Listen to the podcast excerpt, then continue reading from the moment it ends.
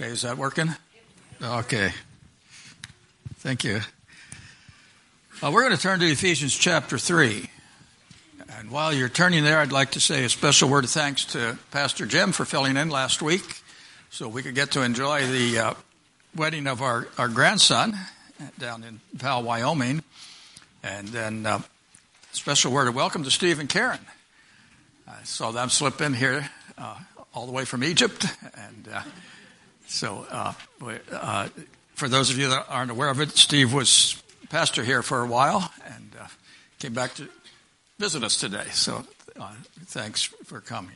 Also, I'm well aware, Gary's already mentioned it, so I don't have to, that today is Father's Day.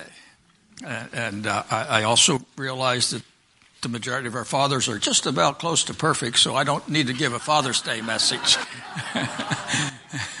so we're going to continue with, with Ephesians here today. okay. For this reason, I, Paul, uh, the prisoner of Christ Jesus for the sake of you Gentiles, if indeed you have heard of the stewardship of God's grace, which was given to me for you, that by revelation there was made known to me the mystery as I wrote before in brief.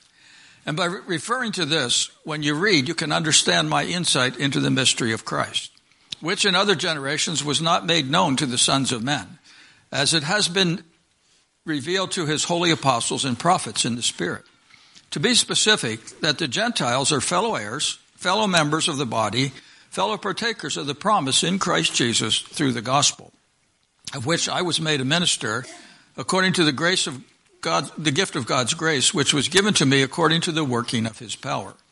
To me, the very least of all saints, this grace was given to preach to the Gentiles the unfathomable riches of Christ, to bring to light what is the administration of the mystery which for ages has been hidden in God, who created all things, in order that the manifold wisdom of God might now be made known through the church to the rulers and the authorities in heavenly places.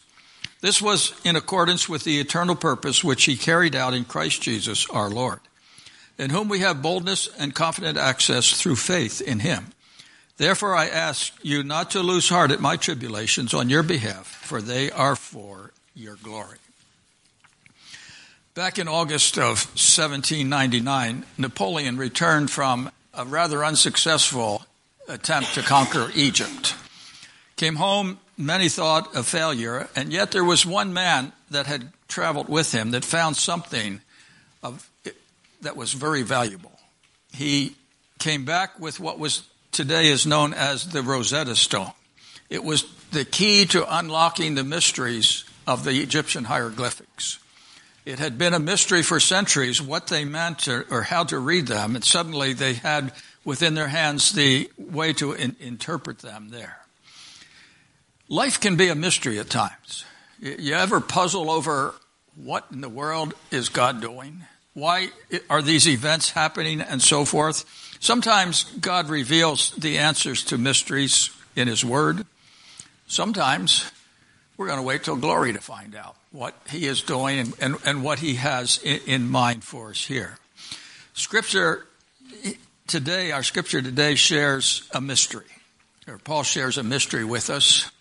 We're going to look at what is that mystery and then how does it relate to us today. So what is the, the mystery here? A mystery in scripture is not one of those whodunit novels.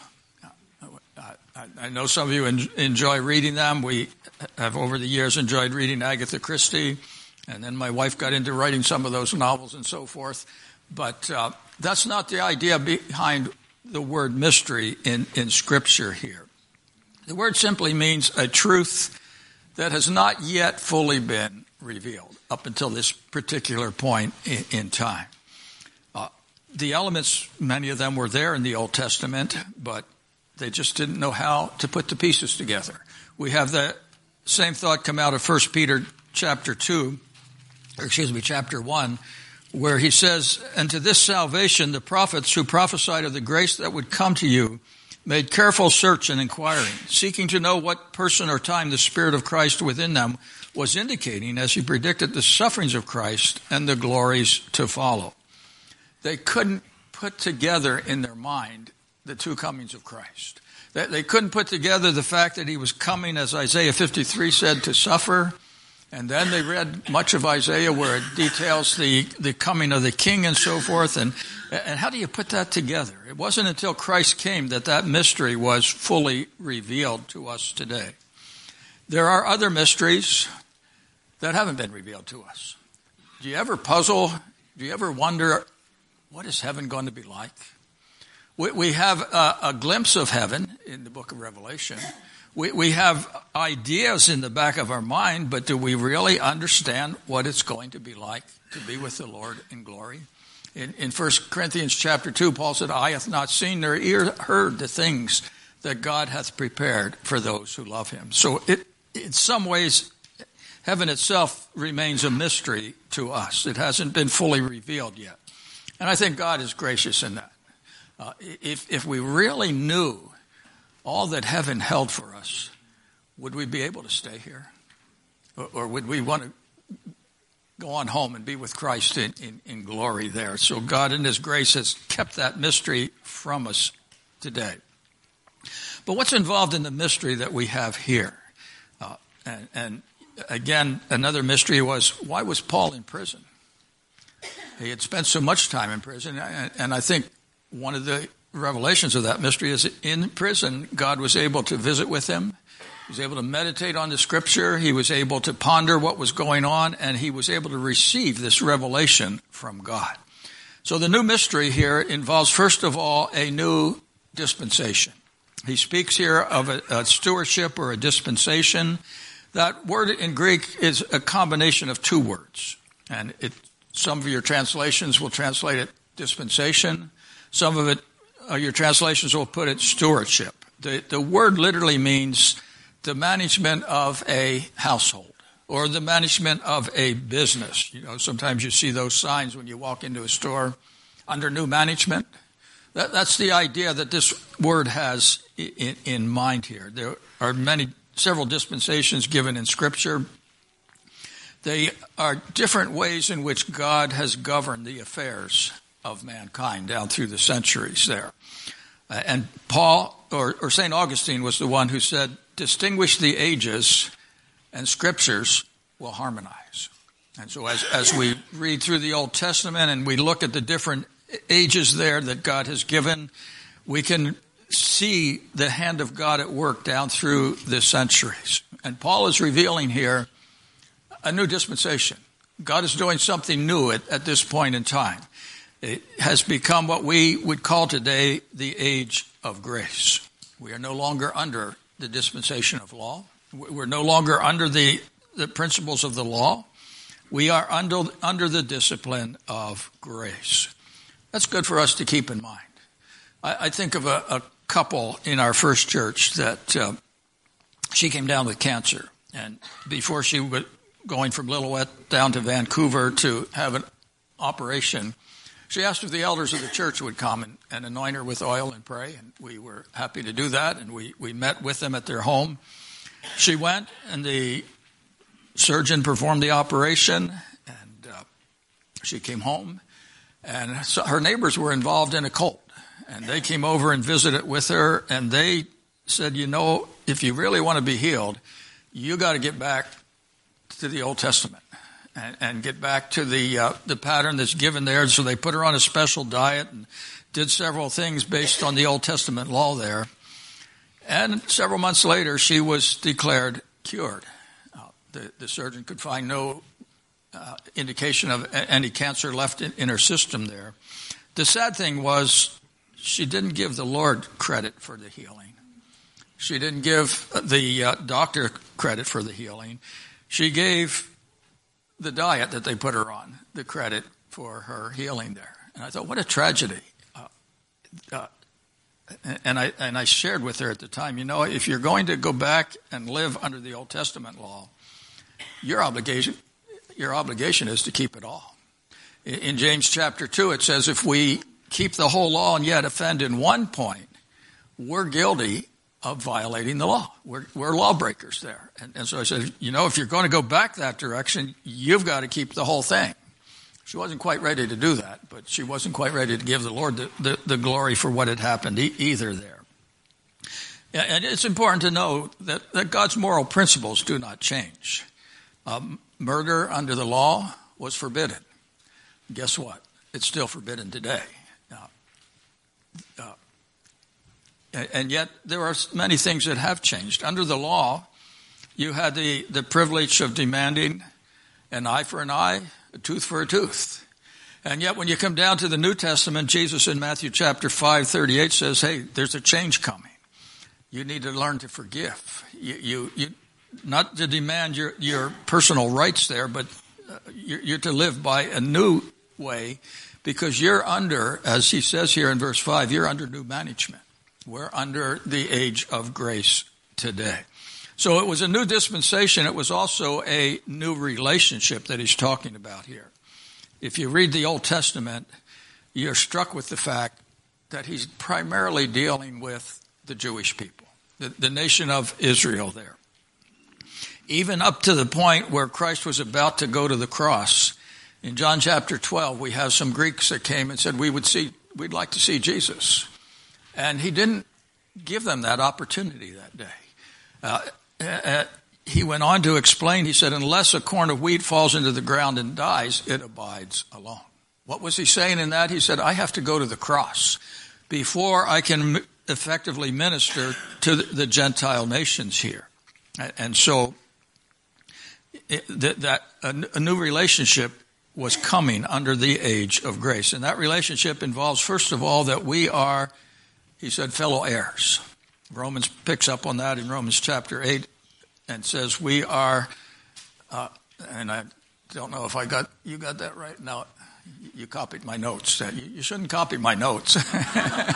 It should be Romans 8 uh, up there, 16 and 17. We are fellow heirs with Jesus Christ. Why? Because we have become sons of God. We've been brought into the, the family of God. We are fellow heirs together with Christ. We were visiting with a, at, at uh, the rehearsal dinner for our son's wedding down in Powell, Wyoming. And, and as I was visiting with different ones, I, I visited with the father of the bride. I'd never met him before. But we had a lot of things in common. he's a pastor as well. And so we had a, a good conversation. And, as, as we got ready to, to leave, he said, tomorrow we're going to be family. And I stopped to think about, yeah, we're, we're going to be family. We're going to, our families are going to be joined together through our, in this case, our, our grandson and his, his daughter. We're, we're going to bring the two families together there. We were going to be fellow heirs in, in that sense there. And, and, that's the idea that he has in mind here. The, the Jews and the Gentiles were brought together in Christ into one body, in, into the church of, of Jesus Christ. He goes on to say, we're fellow members uh, of that body. When we are born again, we are born into the family of God. We, we are, are made into the, the, the body of Jesus Christ. We have a new citizenship now. And, and as I think about that, again, it's a familiar concept. Uh, elsewhere, he speaks of the fact of uh, we have one body, many members. We have the eyes, we have the hands, we have the feet, and so forth. Uh, and, and yet, I wonder sometimes, do we forget that? How many times do we think everybody should be just like me? Everybody should be forced into the same mold that, that I'm forced into. Uh, and yet he said, we're, we're, fellow members, but we have different roles, different functions. Uh, we're not all the hand, we're not all the eye, and, and, and so forth. And the same thing is true in the church. God may lead one person one way, another person the other way. And if, if we try to force everybody into our mold, we're going to get frustrated. We need to let God be God in our brother's life and in our sister's life there. Uh, we're, we're members of the body, yes, but we are also different as well. And then we're fellow partakers of the promise. There are, as we look at that, and as we think of what he's saying there, there is no such thing as a second class citizen in the family of God. We all come the same way. We all come through grace. We, we all come through the, the work of Jesus Christ in our behalf. Uh, I, I think of when Christ died on the cross, the veil was rent in twain. There was no partition left there in the temple. The Jew and Gentile alike came the same way to God. And we need to recognize that if we're brothers and sisters in Christ, we have come the same way.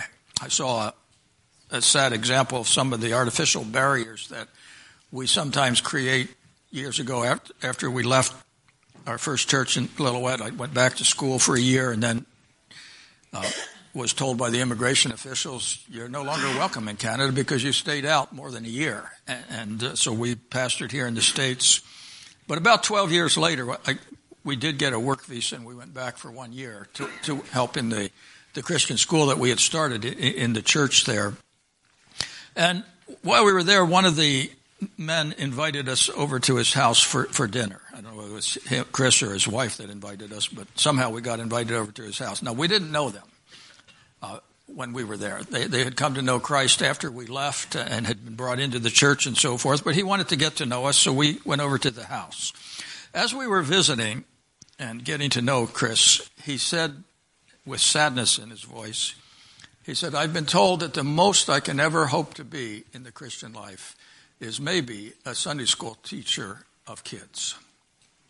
Now, if God calls you to be a Sunday school teacher, I trust you don't look down on that. I, I trust that you welcome that with, with, with joy because you're dealing with souls that uh, that are, are, eternal there, and what a tremendous privilege that is. But uh, he had been told because of his past, he could never hope to be an officer in the church, could never hope to to to work much in, the church. And, his problem was that before he came to Christ, he had been divorced.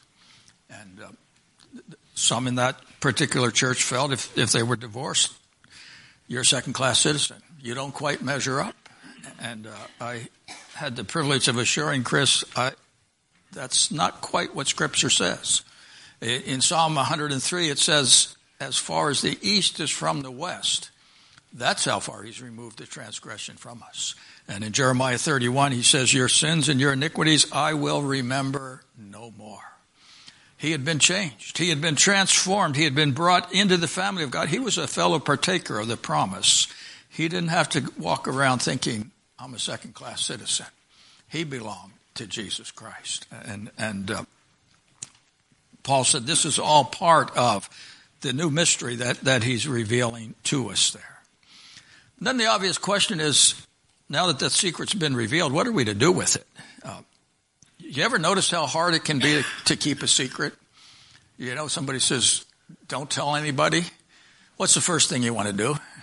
You, you, you think of somebody you, you, you, really want to share it with. Now, now, they're not going to tell anybody else, so what, it's okay to share it with. No. If you've made a promise, you made a promise. I, I, I think, when I think of this, I think of the song years ago written by Don Francisco. It's entitled "I've Got to Tell Somebody." Any of you remember that song? A few of you do, yeah. It, it, it's the story of a man in, in the New Testament that's been healed by the Lord, and then the Lord comes, or Jesus comes along and says, "Don't tell anybody about it." Can you imagine how difficult that must have been? Here, God has worked a tremendous miracle in your life, and, and here Jesus is saying, "Don't tell anybody." And he had his reason for that. But, uh, you know, if, if that had happened to you, the first thing you'd want to do is tell everybody what, what God had, had done for you. Well, in this case, when it comes to the mystery here, the, the secret that God has revealed through Paul, he encourages us, first of all, to share it. Let others know what God has done in our life. Paul is the example there in verse 8. He said, To me, the very least of all saints, this grace was given to preach to the Gentiles the unfathomable riches of Christ. God had worked in his life. He felt he had a responsibility to share that with the, with others, whether it was Jew or Gentile, didn't matter, the apostle Paul. And, and notice he describes himself here as the chiefest of sinners. What is he saying in that? He, he uses that in Timothy as well. I think he's saying if God can work in the heart of somebody like the apostle Paul, God can work in your life as well. God can work in mine. If he's able to transform Paul, he's able to transform us as, as well. Sometimes we don't think he can. I, I remember growing up in school, the, the thing I hated the most was when the teacher asked a question. I, I was fortunate that my last name ends with W. Back in those days, you were seated alphabetically. I could slide down in my chair and uh, go unnoticed if I wanted to. I, I hate it to be put on the spot where I had to speak in, in, in public there. Now, you might find that hard to believe today. uh, the fact is, God has changed. God has worked in my life and, and, and brought me to, to that point. If God can do that for me, He can do that for you. You, you ever feel inadequate? You ever feel like, oh, I can't share my faith with my neighbor? Uh, what, what if they ask me a question that I don't know the answer for? No, they probably will ask you a question you don't know the answer for. That's okay.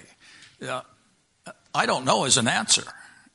And you can always go back and find out the answer and, and, and share it with them. But if God calls you, He's able to work through you. Uh, any of you getting a little anxious about vacation Bible school? Starts next week. are, are, you ready for it? are, are, you beginning to feel, why did I volunteer to do this? what, what, uh, wait a minute. If, if God has laid that on your heart to do it, guess what? God's going to give you the strength. God's going to give you the power and the ability to do what He has asked you to do. Uh, if He could do it with the chiefest of sinners, He can do it with, with us as well today. We can share the unfathomable riches, He says, of Jesus Christ. Do you ever stop to think that you've been entrusted with the best news ever? The best news that the world needs to hear? Uh, if you found a cure today for AIDS or cancer or Ebola, what would you want to do with it? You'd want to broadcast it to the world. You'd want everybody to know. You, uh, well, I, I, I, would hope you would want everybody to know. You might want to get one of the drug companies to, to pay you for it, but uh, we, we'd want to share it. We've been entrusted with the news of eternal life. Do we have a desire to communicate that, to share it with others? I, I remember years ago, we were living in Three Hills, Alberta, working amongst the Indian people there. One of the students at Prairie Bible Institute while we were there was uh, a man. He was uh, had Indian blood in him. He wasn't full blood, but he he came from a, a reservation up in uh, the northern part of British Columbia. I don't know what his particular tribe was, but he had accepted Christ as Savior. He, he had been a well, I guess the easiest way to put it, he had been a hippie for years came to know the Lord and had a desire to go back and share Christ with his own people. And so he felt, I, I need to get some training if I'm going to do this. He was in Bible school. And while he was there, he heard that a man was coming from Oregon to his reservation. And he was going to teach the people all about the peyote coat, uh, cult. Uh, uh how, how you, they could take this uh, drug and, and what it was going to do in their life and so forth. And he felt he needed to go back there and stand against that. Uh, the group coming in into his, his reservation. So several people got together and they provided an air t- a ticket for him to fly over and, and he went and he sat in on the first meeting. At the end of the meeting, the man asked for questions and, and all kinds of people had questions about uh, this drug and what it was going to do and so forth. And, and when things quieted down, Al stood up and he said, I just have one question. He said, How is this going to solve the sin question? And this man stopped in his tracks and he looked at him. He said, the sin, he said, I don't have any answer for the sin question. And Al said, I do. I have Jesus Christ. And this is, we, we don't need your drug. We need Jesus Christ. And he used it as a springboard to teach or to share the, the gospel message. We have the greatest news available today. We have the news of salvation. We have the news of eternal life. Are we sharing it? Are, are we giving it to others so that they can come to a saving knowledge of Jesus Christ? And then he, he doesn't stop there. If, if he stopped there, that would be great. But he says, I want you also to reveal it. What he's suggesting in that is we are to live in such a way that somebody looking at us gets a glimpse of Jesus Christ. That somebody looking at us, whether it's in the work world or home or in the school, that they would be able to see something about Jesus Christ through us. He says we are to reveal here the manifold or the variegated grace of, of God here, the wisdom of God here. That word means many faceted. You ever look at some of those rocks that women like to, to wear?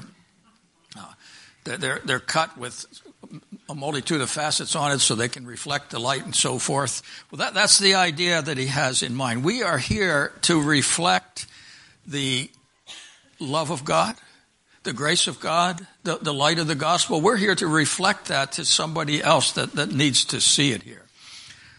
Not only that, but he says we are to reflect that to the angels as well. He talks about the powers that be, the, um, the powers and rulers in the heavenly places.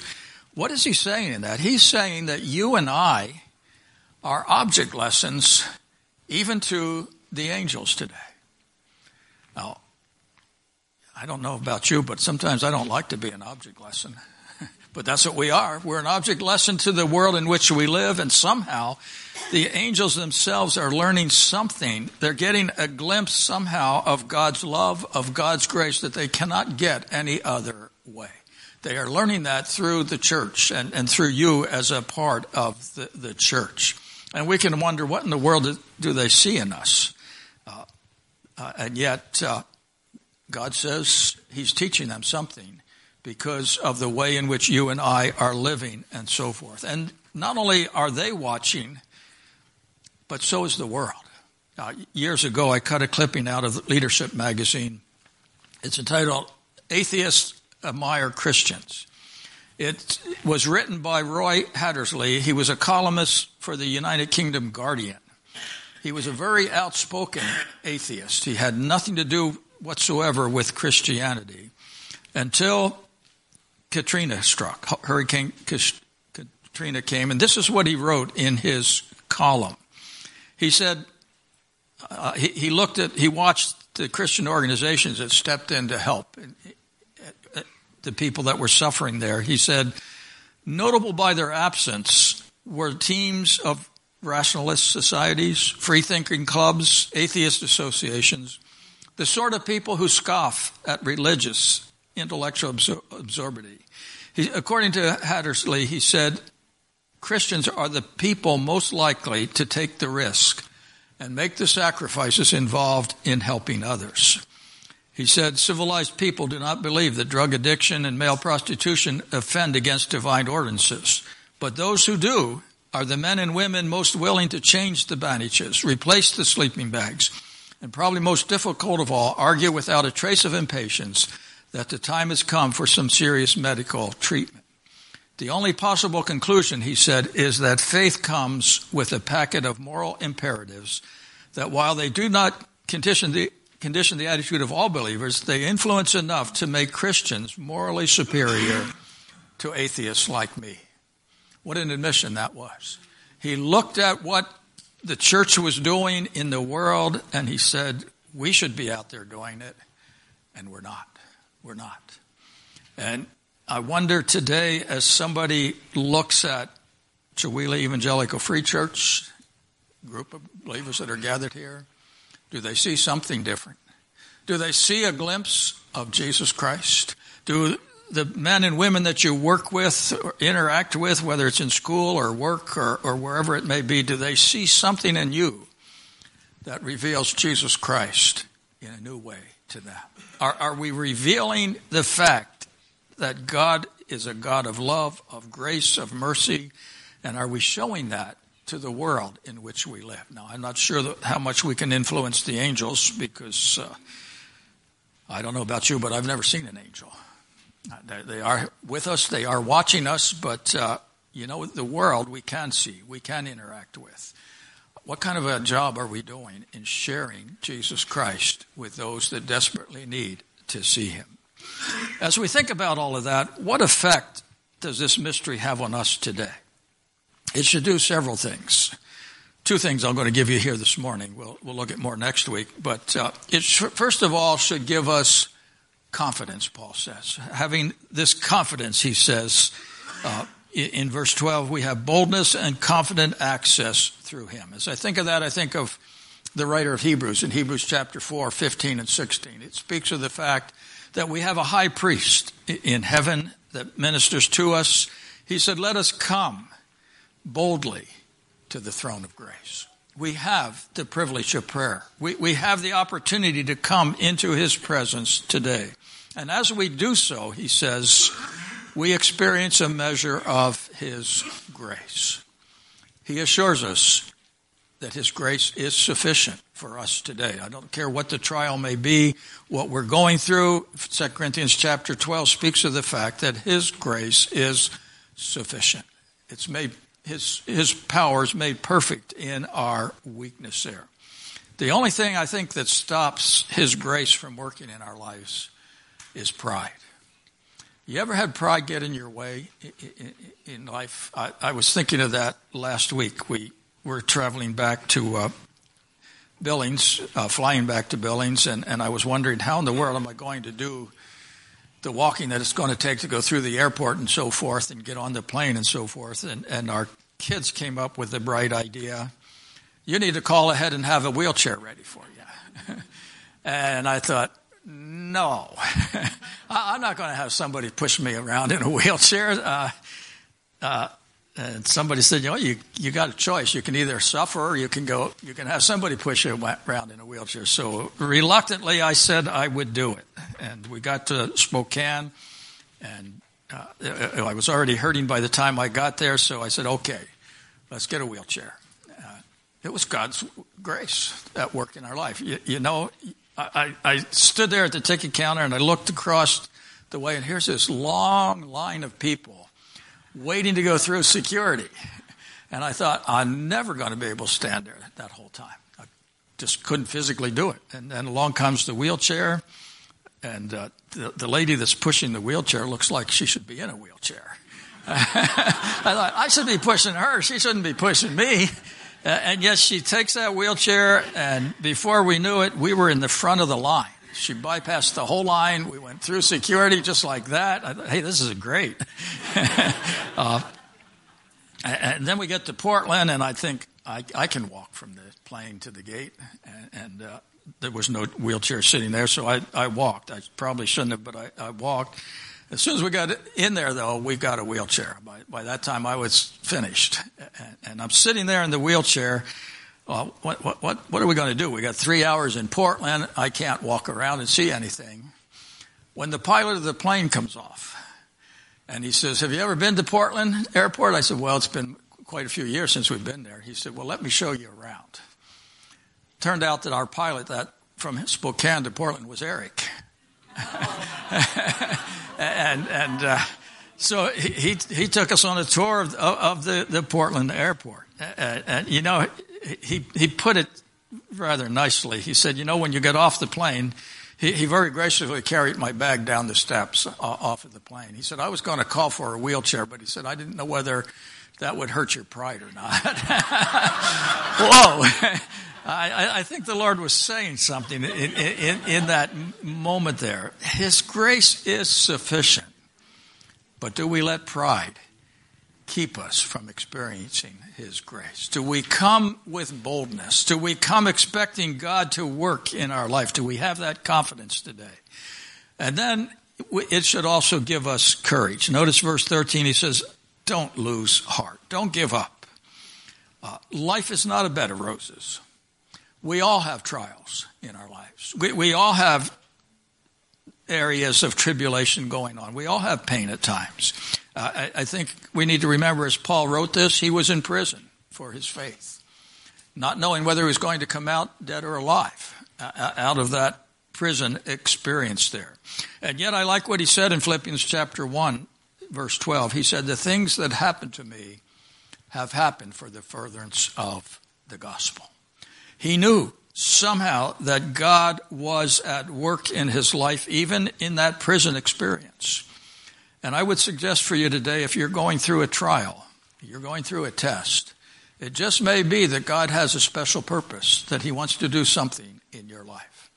Years ago, when we went to Ekalaka, Montana, our first Sunday there, there was a man that came in, had a mask on his face. Uh, he was still bandaged up. Uh, several months before we came, he had gotten involved in a prairie fire he woke up in the middle of the night. He smelled smoke, and it, it, one of those years when it was exceptionally dry. And he thought he was a rancher. He thought I better go out and make sure everything is okay. So he, he and his daughter got into a pickup. They drove out. They found the fire, and uh, they tried to stop it, but they couldn't. So they get back to the truck, and they're going to get out of there, and the truck wouldn't start. And uh, the fire is coming closer and closer. So he he pushes his daughter out the side door, and he gets out the other door. And, and in that kind of a situation, if you run through the fire, you're safe. But he got turned around, and he ran for about a quarter of a mile in the fire, and uh, so he something like 80% of his body was covered with burns. They flew him to Salt Lake City, and he was there for several months. Uh, at first, they didn't expect him to live, but eventually he, he, he did come around. But you know, very early in that trial, Whitey said, if one person comes to Jesus Christ as a result of this, it's worth it. The pain is worth it. It was several months later that uh, well, he, he was gone almost a year. Uh, during that time, all of his neighbors came together and they did his, his farm work for him.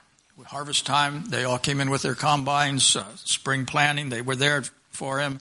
And his uncle was about 70 years of age. He had a, a ranch down the road from him. And as he watched this, he said, if that's Christianity, because the ones that were coming in were Christians.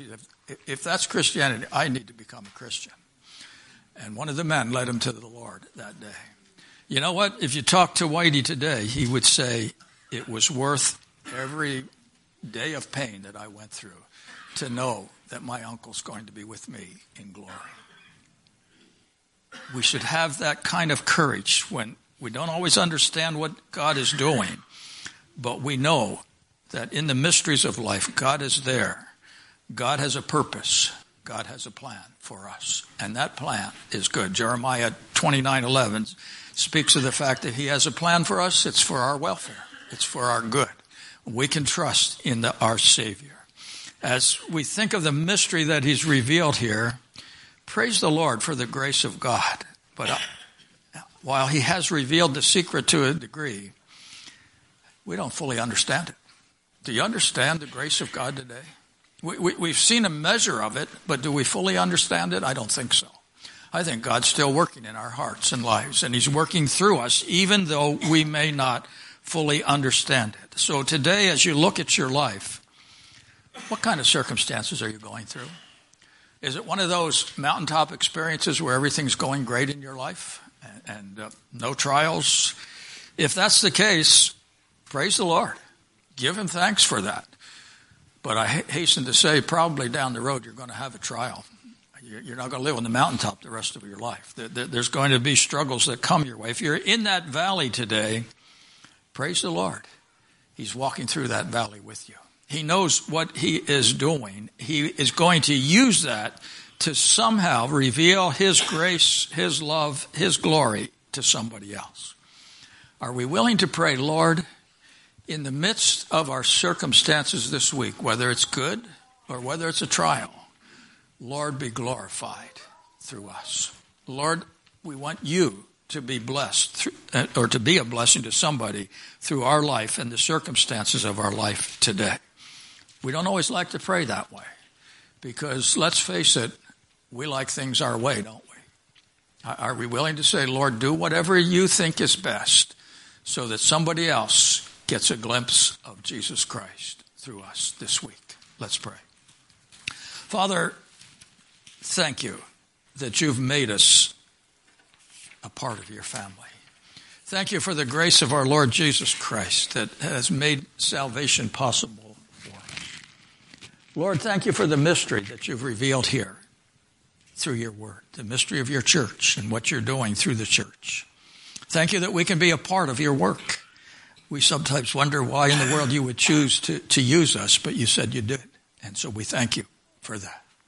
Lord, in the midst of our circumstances this week, whether it's a trial or whether it's a blessing, help us to react in such a way that somebody watching us will get a glimpse of Jesus Christ. We pray in his name. Amen. Now, I think it's almost ironical here today. Uh, my message is I've got a secret, and Lois chose for us. It is no secret. and uh, yes, it was a secret what God has done in the past. But let's share that secret with everybody else. Gary?